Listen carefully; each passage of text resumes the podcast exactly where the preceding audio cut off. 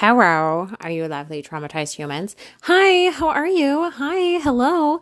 I am sitting on my bed with my cat. Hi, Jub Jub. He's so sweet. He's the best. He's looking directly into my soul and it hurts. It hurts so good. So, today we're going to talk about my uh, recent trip across the Grand Canyon, across and through, down and up, whatever. Um, it's a big ditch. That's what it is. But I did rim to rim to rim last weekend and it was so fun and it was such a great experience and everyone should do it if you can. Okay, so uh, actually, I was there two years ago, almost exactly. A group of my friends traveled to the Grand Canyon to run from the south rim to the north rim and back again. And despite the beauty of the canyon, that was my first trip to the Grand Canyon, but I had a really bad day. I didn't come prepared with the proper nutrition for 50 miles. And unbeknownst to me, I was uh, kind of struggling with some low iron levels at the time. I was pretty anemic. So I made the trip in about 13 and a half hours with a solid hour stop on the North Rim. So really about 14 and a half hours. I was out there a long time. Um, but, and I finished in the dark. But uh, this time I went back with the same route like in mind. I had two additional years of mountain running experience under my belt and better knowledge about fueling. Last time i literally brought like four Clif bars and some shoes some like what are those called? Clif Bloks. So that's all i had last time. This time i was much better prepared. I had like a pop tart for the for when i got to the north rim. I had all sorts of spring energy. I had protein bars. I had um these like energy balls from Trader Joe's. I had dried fruit with me. I had liquid IV to mix into my water. I had all sorts of stuff. And I didn't have low iron, so I and I knew exactly what to expect, which is helpful. I knew the route, I knew where the water was, and I knew uh, sort of just you know how the day would go because I'd done it before. There were five of us at the start, two of whom were going to Ribbon Falls and back, which is about a 30 mile day. We coordinated rides so that we had cars at the end near the Bright Angel Trailhead and a car at the start near the South Kaibab Trailhead so those two trails both go up the South Rim, and I highly recommend doing both of them if you can.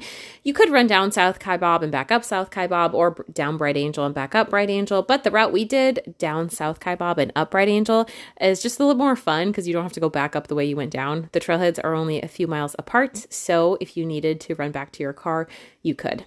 We started around 4:20 in the morning, heading down the South Kaibab Trail with jackets on and headlamps lit. It was very dark and also pretty cold.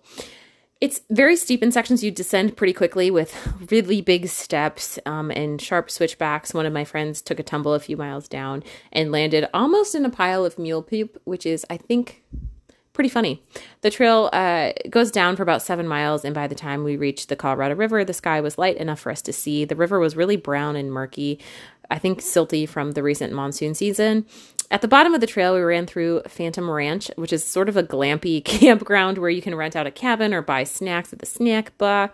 We filled up water and continued on the trail following a rushing stream that made talking to each other difficult. I couldn't hear anybody. From Phantom Ranch to the last water stop before the climb up the North Rim was a little over seven miles. We ran under canyon walls and over bridges, past the Ribbon Falls turnoff. The Ribbon Falls waterfall like seems to not have much water in it right now.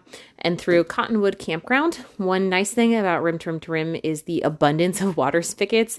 The the route is literally built across like a, a water line. So if they're all on there's water every six miles or less. So but be sure to check for updates because sometimes they do shut off the water um, there is also plenty of natural water that you can filter. If you have a filter, I would recommend bringing one just in case. By the time we started climbing the North Rim, I was feeling pretty good. My legs were a bit tired from all the my the miles I've put on them in recent weeks, but I knew I could climb a few thousand feet without a problem. When we arrived at the top, we discovered that the water had recently been turned off in preparation for an upcoming storm. It was supposed to be really windy that night and also rain and possibly snow. So, also at the top of the North Rim, a father was helping his adult children, giving them like food and water before they headed back down the South Rim. He was like telling me that he's been traveling in RVs from West Virginia. They've just been living with their dog in an RV for months. And I was like, right on, dude. Way to live your best retired life. He had a long leash, uh, but he wasn't really holding it because like the dog wasn't going anywhere. It was this huge golden retriever whose name was Theo, and he was so sweet, and I petted him. And then we went back down. we put our jackets back on before heading down the North Rim, but only a few minutes down, we all just stopped and take them off again. It was windy at the top of each rim. And the north rim tops out over 8,000 feet, but the bottom of the canyon is warm. It's protected from the wind, so it, it, we heated up quick. It was also, you know, not so great to sweat through a jacket, so don't do that because then it's just like not warm when you need it later. I stopped to put sunscreen on my face and the backs of my hands. I was wearing my favorite sun shirt. It's an Anetic sun shirt. It protects my arms and torso. It's UV, whatever the fuck. Um, but it also dries quickly, so your sweat doesn't just like sit on you. I'm trying to maintain my youthful glow. That's all. Put I put sunscreen on the backs of my hands so that I don't get sunspots on my hands and look like an old lady. On the way back, we strung out a bit as we headed back to Phantom Ranch. I thought about how wide the gap was between my previous experience and my current one, how I had to make some big mistakes to learn, and how each challenging run uh, makes me better prepared for the next. I also thought about the night before when we all sat around a fire at a nearby camping spot. We could look up and see so many stars that I wanted to stay bent backwards so I wouldn't miss a thing. I thought about how peaceful and quiet it was sleeping among the ponderosa pines. I wanted that peace always. And finally, I thought about how nobody is guaranteed anything, how none of us know when our time is up, and that that's a pretty good reason to say yes to running through the Grand Canyon or yes to any other difficult, beautiful thing. Life is too short to stay stuck, I decided. And then I ran out of water. I passed a hiker and surprised him. Ought to give me more warning, hun, he said. I hate when men call me hun, but he did. And I apologized because I think I did scare him. And then he he kind of laughed and was like, "Well, it's fine, you know." He looked like he was maybe hiking the Arizona Trail, which goes all the way through Arizona. Arizona, I think it's about 750 miles, and a lot of backpackers, through hikers, definitely um, do that. So I think that's what he was doing. But we got back to Phantom Ranch for the second time. We stopped a bit longer, and one of my friends bought some snacks from the snack bar, which is only open until I think four o'clock. So if you're doing this route and you want some snacks or some lemonade, be sure to get back to Phantom Ranch by four o'clock.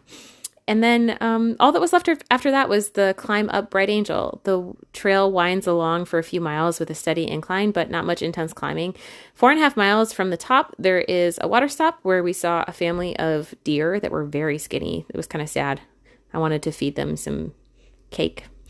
After that water stop, the climbing got steeper. Um, and then there was another water stop three miles from the top, and another a mile and a half from the top. And I, you know, we just went slow, steady. We made it to the top. It got dark and I pulled out my headlight, which was dying um, because it was blinking. And, uh, you know, I then I had to pull out my phone to use that as a flashlight. We passed a lot of hikers and a couple park rangers that were heading down, I think, to help someone who was having trouble at the bottom.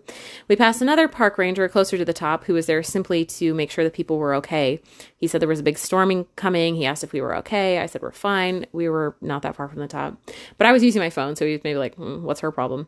We were fine and we were almost done. By the time we, we got to the top of Bright Angel, the wind had picked up considerably. It was very windy and cold, and I started shivering almost as soon as we stopped moving. Um, and we kind of started walking toward my car, which was about a mile away. We didn't know that, but it was about a mile away. And as we walked, uh, we neared a bus stop, and someone shouted, "This is the last bus of the night!" And my friend was like, "Oh my god, this is amazing!" She goes, "Does this bus go to the back country lot?" And it did. So we all got on the bus and we got dropped off instead of having to run an extra mile back back to the car. I was really happy. I was really cold. I was really stinky. Um, but it was such a great day. And the Grand Canyon is just fucking majestic and running through it is like the best way to see and feel everything people hike through it um, it takes longer to hike through it but you can also reserve camp camp spots you probably have to reserve them way far in advance because a lot of people do this but you could probably reserve um, camp spots you know throughout the the canyon um, and just do it as like a day or two hiking trip, that'd be a great way to do it as well. But um, before you go, definitely check the weather and invest in a solid headlight like I didn't. I wish I would have had a better headlight with me, but luckily I only needed it for a couple hours in the morning. Uh, and then by the time we were done, I'd only needed a light for like a little bit. So, anyway, love you all. Bye.